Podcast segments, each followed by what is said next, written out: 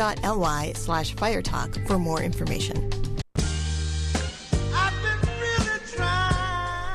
Do you like laughing, hilarity, radical thought provoking creativity, and laughing?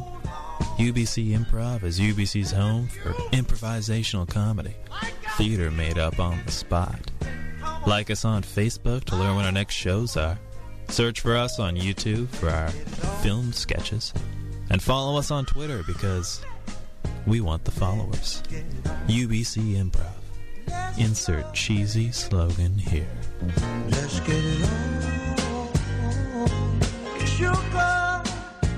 Let's get it on. Crimes and Treasons Radio. This is Riff Raff. Every Tuesday from 9 to 11 p.m. on 101.9 FM with Relly Rails and Jules Andre Brown.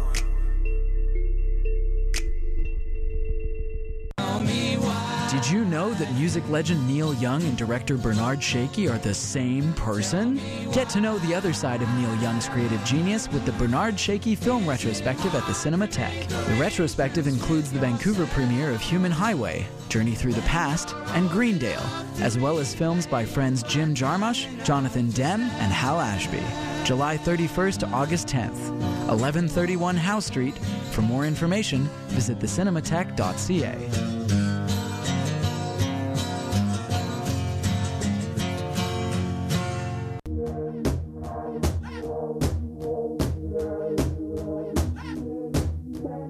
30th from 4 to 6 p.m., join CITR and CJSF for a special live broadcast from Comox Band Hall to launch the Walking with Our Sisters art exhibition. Since 1980, over 1,100 Indigenous women from across Canada have gone missing or been murdered. Walking with Our Sisters is a collaborative art installation project that honors missing and murdered Indigenous women. Be sure to tune in for music and interviews from Comox Band Hall on July 30th from 4 to 6 p.m. For more information, visit citr.ca.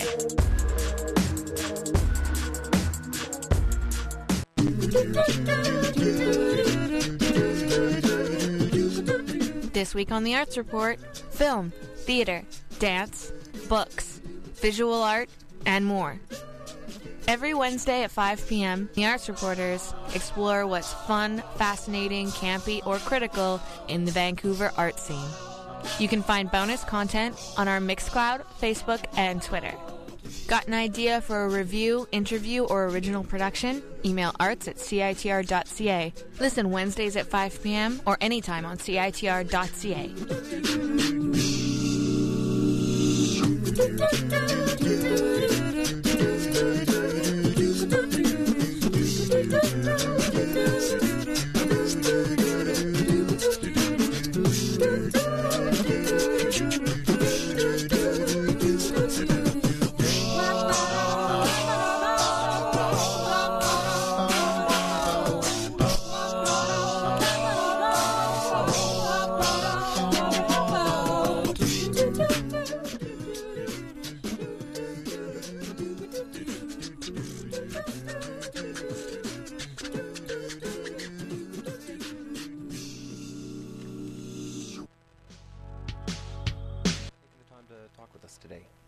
pleasure. In this retrospective, we see a wide range of styles. Um,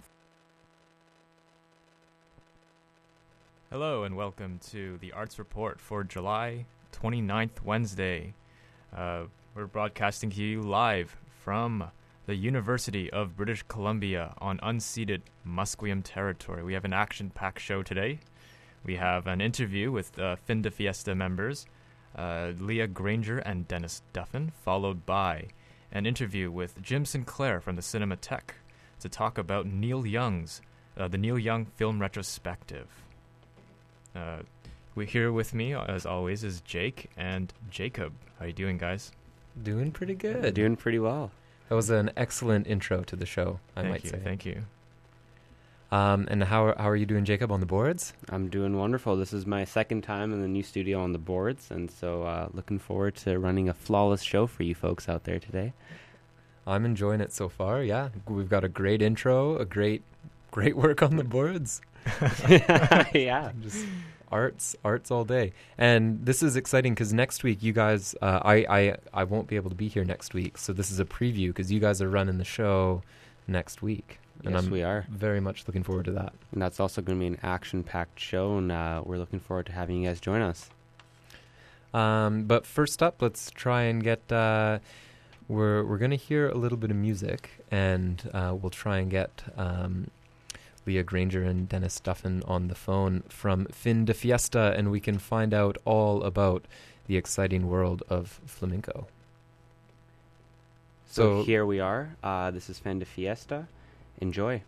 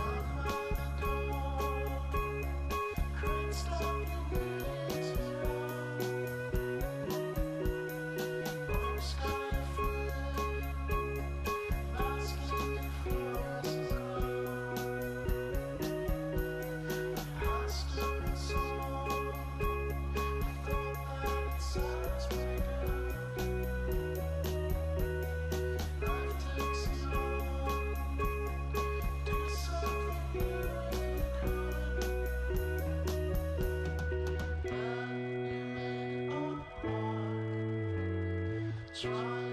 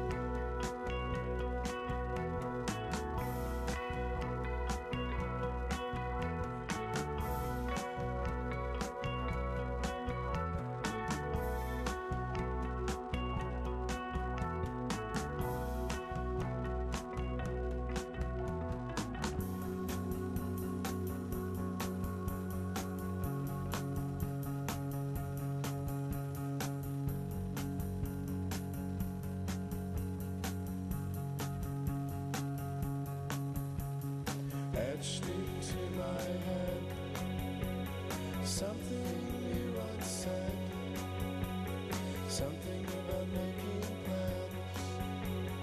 Something about suffering.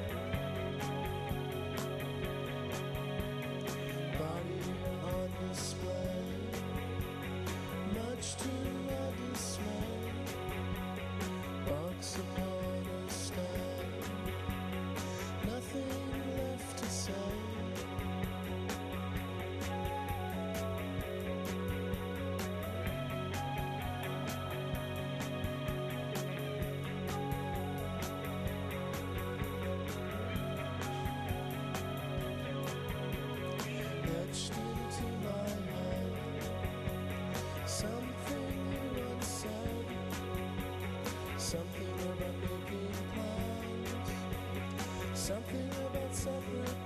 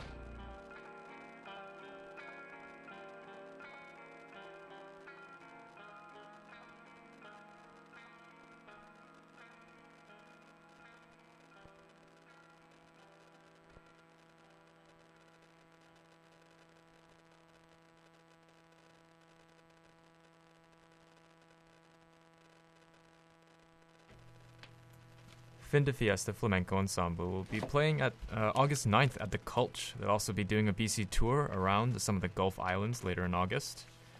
Principal dancer and artistic director Leah Granger was once a collegiate level basketball player and journalist before moving to Spain to learn flamenco.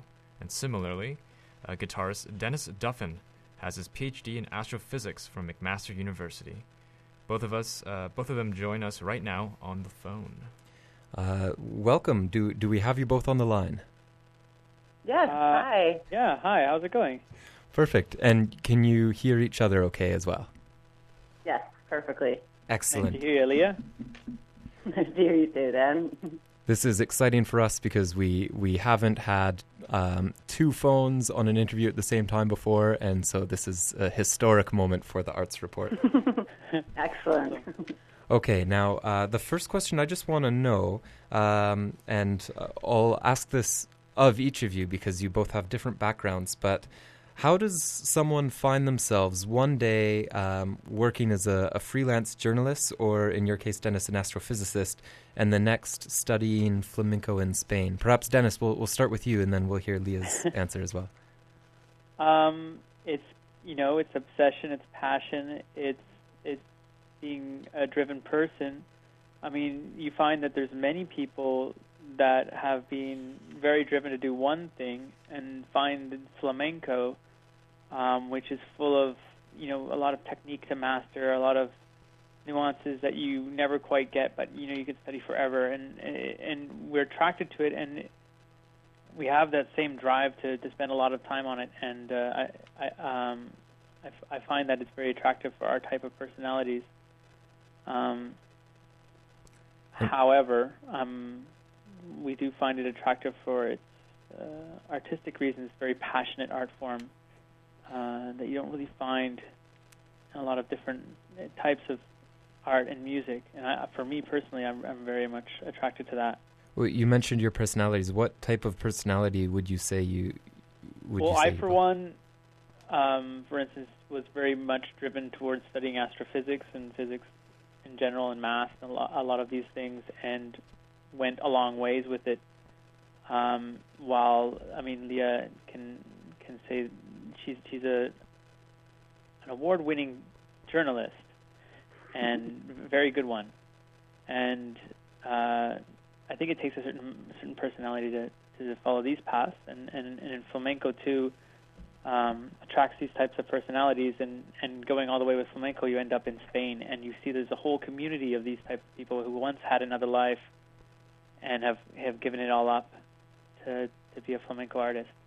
Well, well, Leah, I, I want to ask that of you then. So you're you were a, a, collegiate level basketball player here at UBC and with, with scholarships and and again an award winning journalist and and all of a sudden one day you're you're studying flamenco dance in in Seville. Uh, how how does that come to be?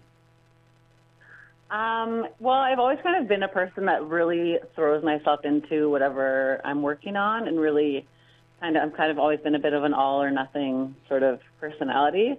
So I have been doing flamenco for for 12 years. So I was doing it a little bit. I was doing it before I started doing journalism, and then I kind of was more focused on journalism for a while. But the flamenco never really left me like the desire to do it and it slowly just kept creeping back in and back in until finally I was like this is what I need to be doing like I need to be I need to be in Spain like I think once you get to a certain level or a certain you've learned a lot uh, here like being there is important because it is it is some it is an art form that is very much of a certain place and that place is the south of Spain. So going there everybody there is kind of living it. Like even if even if the uh, like a person from Seville isn't a person studying flamenco or even really caring about flamenco, they'll still know the words to a lot of the songs, and they're still they still have excellent rhythm and are able to clap and are able to dance basic folk dances. So just being there, you're kind of just you're living it.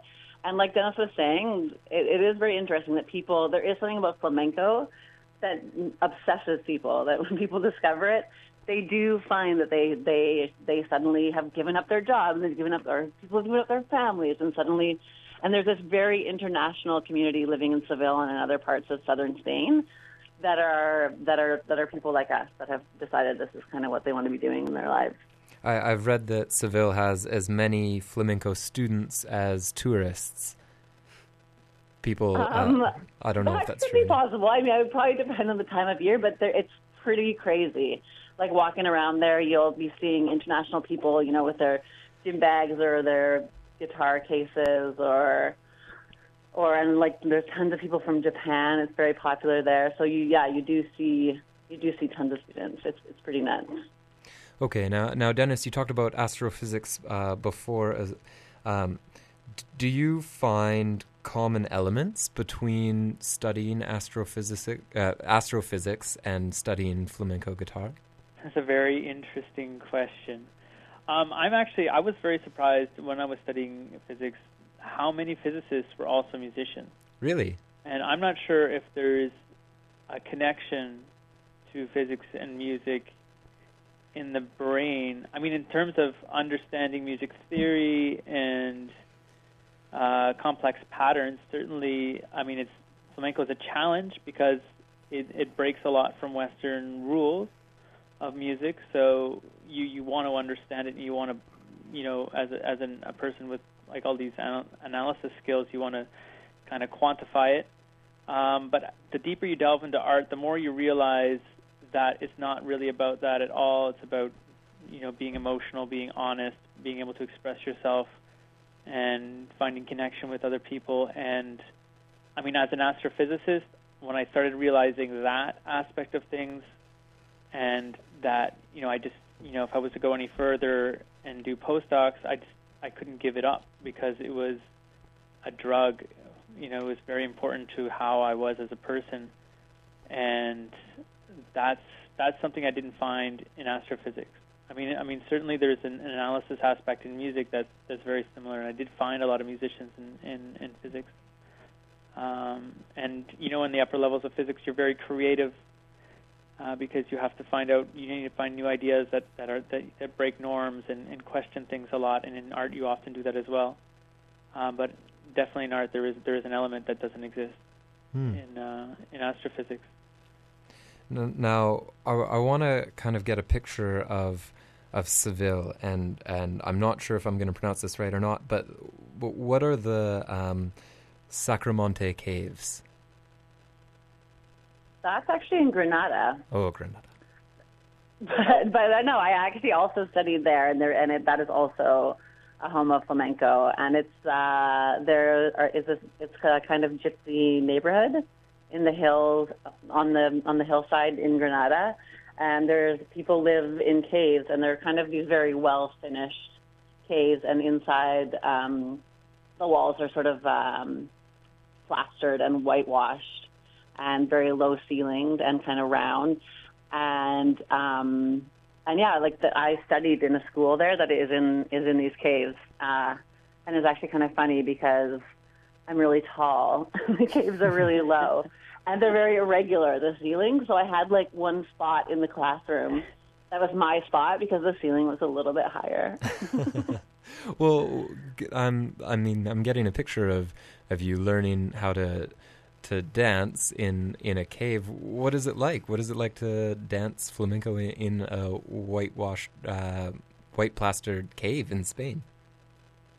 Well, I mean, for me, having started dancing in Canada and just having these kind of these fantasies about what it would be like there, it was really wonderful and magical, and to be able to to be learning it from people that kind of just had it in their blood, and and also just that had been doing it since they were really small children. Like the rhythms are really complicated, and the music is the music, the timing, and the rhythms are very different than um, what I grew up with, with Western music. So for me, it wasn't all natural, but it was amazing to see, to see, um, to see people for whom it was very natural, and, and also just to see more than just the classes, to see the the culture from which flamenco came. So to see um, the way people live there and the way the things that the song, the the letras are about. I I went to those places and I like ate those foods that they talk about and and um, you know learned just about their culture and and I think that's super relevant. Like just knowing knowing where this is coming from, like why is it like this? And and once you spend a lot of time there, you start to understand that a little bit more. Now, here in Vancouver, um, my, my, my roommate is studying guitar at Capilano University, and one night he said, um, Hey, I'm going over to the Kino, Cam- uh, Kino Cafe on Cambie because there was a flamenco night, and I think he was going with some friends. Um, and uh, do I understand that there's a, a connection to the Kino Cafe with you, Leah? Uh, yeah, I danced there for many years. I'm from Vancouver, and so I started dancing here, and then I went to Granada, where Sacromonte is, and after I came back, I started dancing at Kino uh, with a guitarist named Peter Mole, who's still there. And yeah, every anytime I come back to Vancouver, I dance there. It's a really it's a really special place. Vancouver's really lucky because because they have this place that's dedicated to flamenco that you can kind of just go and hang out in and have a beer, um, in a very kind of like relaxed, uh, inviting atmosphere, kind of like Spain. And that they they offer it four nights a week there, which is is really special. So yeah, you can kind of just go there whenever and and see and see what it's all about. Um, and yeah, and I still I still go back there. I'm going there tonight. So if, if anyone here is listening and wants to experience some flamenco, go to the Kino, but beware because you might be an astrophysicist or dentist and you might have to fall in love and move to Yeah. Spain. Beware, exactly. You'll get bitten by the bug. Uh, so, Dennis, I want to ask you how you got into flamenco music. Oh, uh, well, my dad was a musician, and he played all sorts of music. And so I went on the track of learning piano as a young kid, uh, classical piano, and through the Royal Conservatory program, climbed the ladder. And eventually, I just stopped practicing, and he didn't want to enforce me to practice. So he decided that I, you know, could change instruments if I wanted. And he said, "Hey, how, how about guitar?" And so I started learning classical guitar, and again through the Royal Conservatory program, climbed the ladder, and got bored of the music for the same reasons that he didn't feel like he wanted to be an enforcer of rehearsing Mhm. and practicing. And uh, you know, I went, I started getting a new teacher, started learning jazz music, and I just, you know, nothing was sticking. And you know, one day hanging out in a cottage, he was playing some flamenco. He was playing a soleá by Paco Peña, and I was just watching his hands and really interested in all the movements and uh, the tonalities. And uh, I asked him afterwards, "Hey, what was that?" And he was like, "It's you know, it's flamenco, but I've been working on it for 20 years and I still don't got it. So maybe it's not a good idea for you to start this stuff." And I immediately started working on it. Uh, his music studio was right next to my bedroom, so I would just go next door, get a technique to work on, go into my bedroom, work on it really hard, and come back and say, "Hey, Dad, look, I got it." And he looked kind of a little bit upset. my progress was uh, really fast beginning, and uh, I was really, really motivated, and still am. So, does he feel? Uh, is there jealousy or is there like a rivalry in? We actually he's he, he passed away a few years ago, unfortunately. But when when I was learning, he he was really excited to play with me. So he he got a flamenco singer and a flamenco dancer uh, very quickly to come to the house and start rehearsing. And so we formed a flamenco group, and I started to learn how to work with artists almost immediately. And uh, I was really into Gypsy Kings too. So he also organized a whole band called uh, Fiesta Gitana uh, and we played on all the street festivals in Toronto, playing Gypsy Kings music with professional musicians. And I was a teenager; it was awesome. Ve- And after that, I went to university for physics. Uh, very cool. Now, uh, just before I let you guys go, uh, Leah, I want to ask you about uh, fin de fiesta, the name. Um, it, what what does that mean in Spanish? Uh, it means end of the party. That's the direct translation. But what it's uh, referring to is at the end of a of a flamenco show or a performance or or kind of a get together, flamenco get together. There's a a chance for everybody who some people from the audience, anyone in attendance who wants to get up and we have a little jam session. So a lot of flamenco is improvised and based on communication between the dancer and the singer and the guitarist. We also have a so we have three dancers in our show um, and a, a flute player, a flautist, and a guitarist and a singer. And so so we'll all be on stage, and at the end, everybody, anyone from the public, can come up and and and there's always a lot of flamenco people, flamenco dancers, singers in the crowd in Vancouver. So everybody comes up and we all jam for a little bit, and it's always amazing. It's always a great, very joyful ener- energy sort of sort of experience, the fin de fiesta, and and that's kind of why, I named it that was because that's really a big part of what drives me is the the emotion and the joy um, that comes from performing and and come that comes from the spontaneity that is kind of uh, kind of just comes with flamenco that goes comes with the territory. Yeah. Very cool. Well, Fin de Fiesta Flamenco is embarking on a BC tour um, in August, uh, starting in Gibsons on August 5th. They'll be in Vancouver August 9th. Um, most of the Gulf Islands, I think, will be visited. And um, on August 15th, if you're in Victoria, BC, there is a flamenco festival. Um, and it sounds like Leah will be at the Kino Cafe in Vancouver tonight, um, if anyone is interested. Now, uh, Leah Granger and Dennis Duffin, thank you for joining us today and, and talking about um, your work. A pleasure. Thank you so much. Pleasure. I think we're going to hear just a, a small. Uh, uh, we're going to hear some of um, some of Fin de Fiesta flamenco. Wonderful. Thank you.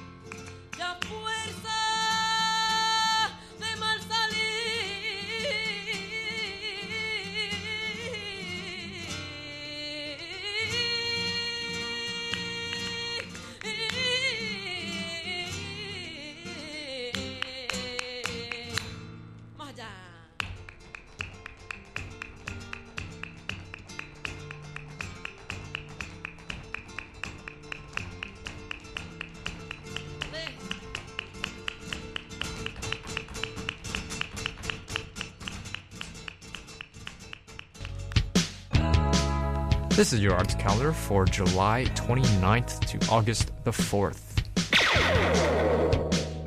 This evening at 9 p.m., back due to popular demand at the Vancity Theater, is Everything Will Be, a feature documentary by Sundance Award winning director Julia Kwan. The documentary captures the subtle nuances of Vancouver's once thriving Chinatown in the midst of a transformation that plays out across many ethnic enclaves in North America. The community's oldest and newest members offer their intimate perspectives on the shifting landscape as they reflect on change, memory, and legacy. Tomorrow from 7 to 10 at the Cinematheque, an exploration of Canadian Gothic film productions with a focus on Vancouver. Gothic critics uh, Karen Budra and Julia Wright, in tandem with the actor slash academic Bill Dow, introduced the first episodes of Vancouver shot series Supernatural and the X Files, followed by a screening of the Canadian cult classic Ginger Snaps.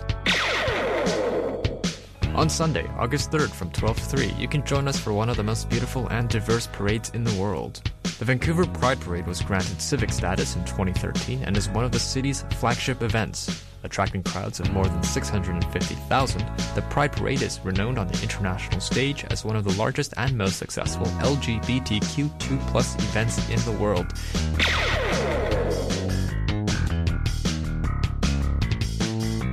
And finally, on Monday, August 4th, Toronto punk band METZ are on tour to support their latest release, METZ 2, at the Rickshaw Theatre with Big Up Sam, Dilly Da. That was the thing I made and uh, took way too long. That was awesome. That was incredible. Really good job. Thanks you. I call it awful audio in the in the The tags. file name? File name, yeah. I entirely disagree. I'm really excited because that's going to be our new. Um, I think we're going to redo it every week or so, and it'll have our events calendar, and we're going to keep the sound effects, keep the backtrack. Yeah. uh, okay, well, Okay. We're running out of time on the show, and we might go a little bit over, and I apologize to Sharing Science. But what do we have next? Uh, since the 1970s, uh, Neil Young has been making movies under the pseudonym Bernard Shakey. Uh, the films range from concert documentaries to behind the scenes footage to music uh, heavy fiction, including a Cold War nuclear musical comedy. Uh, the films make their Vancouver premiere Friday at the Cinematheque. And earlier uh, this week, uh, the Arts Report's very own Jake sat down with the Cinematheque's art director, Jim Sinclair, for an interview. Here it is. For taking the time to talk with us today. Oh, my pleasure. In this retrospective, we see a wide range of styles um, from sort of shaky cam documentaries. We, we see concert films um, and and again a, a musical comedy as well as silent film, faux silent film. Uh, what do these films teach us about Neil Young? Well, I think what's interesting about these films is really they're an offshoot of his of his musical career. I don't think um, I don't think he's pretending that he is a great artist in the realm of cinema. I think he's exploring, you know, his musical interests and kind of expanding them um, um, through a visual medium. And I think that's why these films actually have some integrity. Um, he's not he's not pretending. He's he's still being Neil Young, the you know the accomplished legendary musician, but he's he's just exploring and, as I say, expanding his his musical range um, through this medium. They they kind of share um, an honesty that his music has, despite sort of well, there's a grit to them as well. There is, and and that's actually part of their charm. Is is they're often very rough and, and ready. Although sometimes the, that rough and readiness almost has an experimental or an avant-garde uh, aspect to it. In a film like Muddy Track, which he shot with a handheld uh, video camera when he was on a European tour in 1987 with Crazy Horse, so it almost feels like you know, it almost feels like uh, they say avant-garde or experimental cinema.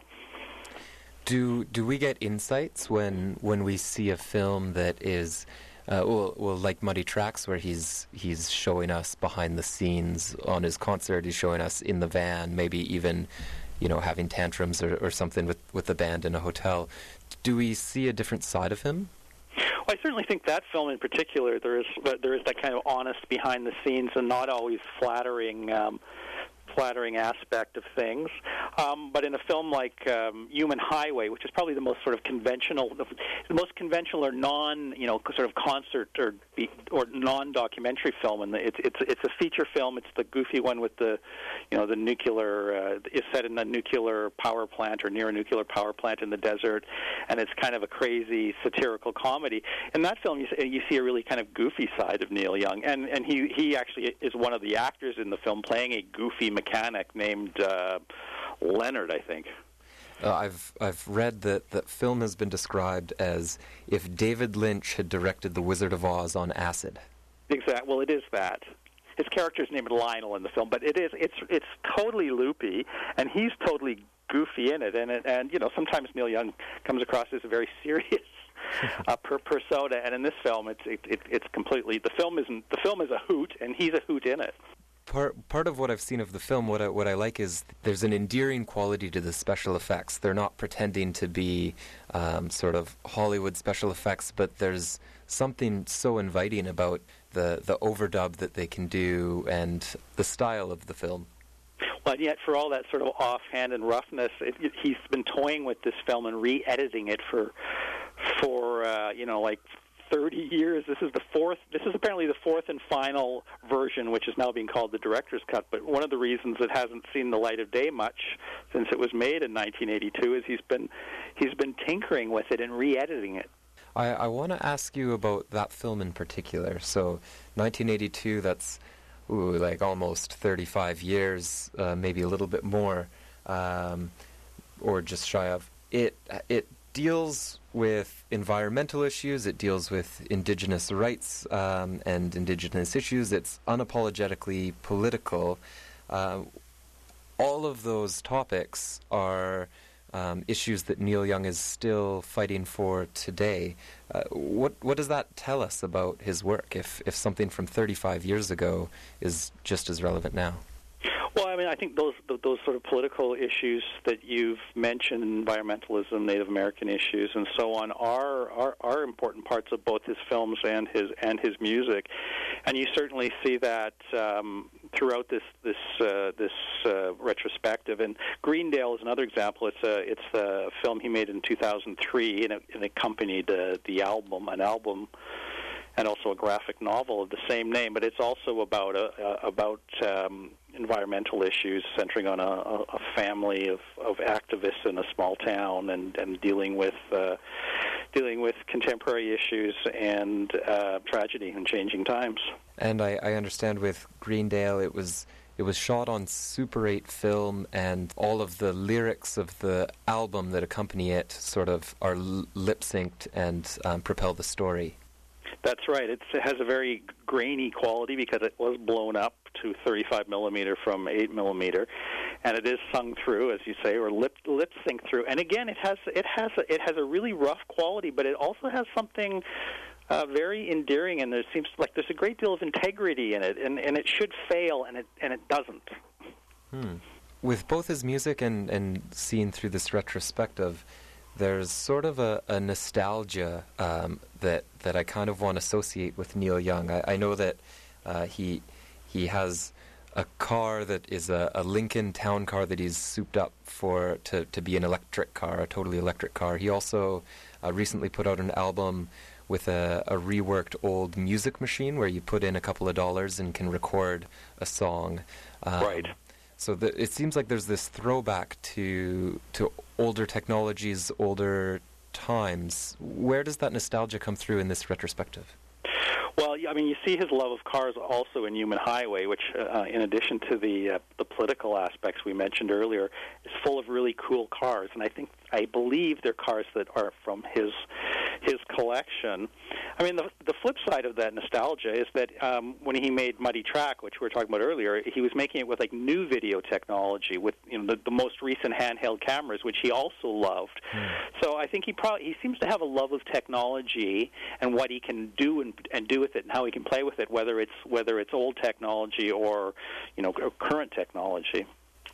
There, there are also some concert films in this lineup. Um, what can you tell us about Rust Never Sleeps? Well, that that one again, he he uh, he made in uh, the late '70s around the release of that the album Rust Never Sleeps. Um, it is a concert film, but it's also a fantasy. So he, it it it's Neil Young in concert. He is performing on stage, but there's also fantastic elements. The the sets are gigantic. He's dressed like a, a youngster, so he's like a kid being dwarfed by these uh, th- these giant sets. There are roadies who look like uh, characters from Star Wars.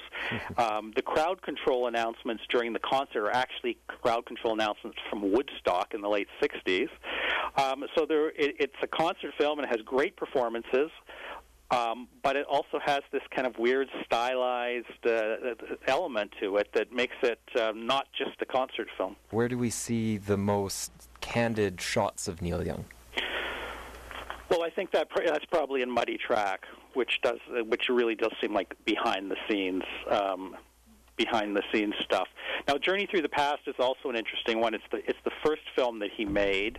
Uh, also pretty experimental. In fact, it kind of alienated people when he first released it because I think they expected a, a rock and roll movie, and they got this very odd sort of combination of documentary and fantasy and experiment. Um, and it also has him hanging out with his girlfriend at the time and philosophizing in a junkyard and, and doing and doing kind of crazy things. Most of the films are directed by Neil Young as uh, Bernard Shakey, but there are a couple that aren't. One is um, Dead Man, which was directed by Jim Jarmusch, and Neil Young contributed the soundtrack to. Um, it's sort of a psychedelic Western film, and, and one of the things that the film's noted for is that um, despite being, well, it was directed by a non native person, Jim Jarmusch, uh, but it was still able to offer a very nuanced look at some of the important differences between um, different native tribes and, and different cultures. Um, there, I, I know that there were certain jokes that were inserted into the film in both Cree and Blackfoot languages, and purposefully they were not translated and they weren't subtitled as in jokes for, for those who would understand them. Why why don't more films have uh, that perspective offered?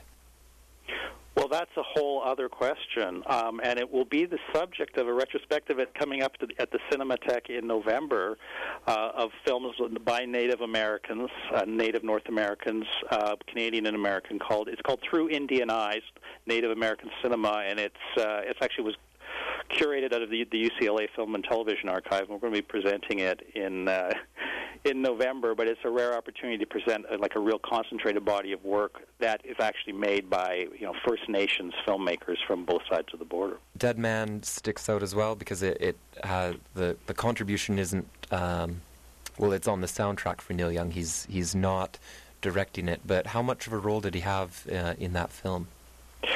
I understand that he had uh, carte blanche to go in the studio and and and do and make the soundtrack that he made. Uh, interestingly, that that's the one film that we added to the retrospective. This retrospective was curated in the states and presented in New York earlier this year, and it's now it's since come to Toronto and Vancouver. We're both presenting it in this, this month. But Dead Man was a film we added we added. So we went and found a print and brought it in, just because it is, as you say, it's such an interesting film. It has such a fresh perspective on all kinds of things, and Neil Young's uh, contribution to it is quite distinctive as well. Mm-hmm. Perhaps one of the most interesting looking films is this faux black and white, or faux, well, sorry, faux silent film, um, A Day at the Gallery. And right. uh, it, it's it shows just such a expressive and and different side of Neil Young, uh, um, where he's, I mean, there there's maybe a campy element to it in in his black and white uh, portraits and expressions. But what can you tell us about A Day in the Gallery? Well, it, it is. Uh, it was. He made it as a as a, a kind of a promotional film for his uh, 2012 album Americana, which were, which featured cover versions of of mostly American folk standards that had been electrified and rocked up. But it, um, he also commissioned the, the famous poster artist Shepard Fairey, who's known for uh, the Andre the Giant has a posse sticker some t- years ago, but also the Obama Hope poster. Mm-hmm. He commissioned Shepard Fairey to make a, an original painting for each of the 11 songs on the Americana album. So the film is a fake, you know, faux silent film, but uh, it's Neil Young in a in an art gallery looking at each of these paintings, and as he looks at them, they they come to life. They become in, they become in color, and then the song from the album comes on, and there's you know there's all kinds of stuff going on. Um, so it's it's it's a very unique uh, kind of promotional film that that's attached to that uh, 2012 album. Well, very cool. Well, the, the Bernard Shakey Film Retrospective starts uh, this Friday at the Cinematheque. And uh, what will people get when they come out to see these films? What will they walk away with? Well, I think they'll have fun.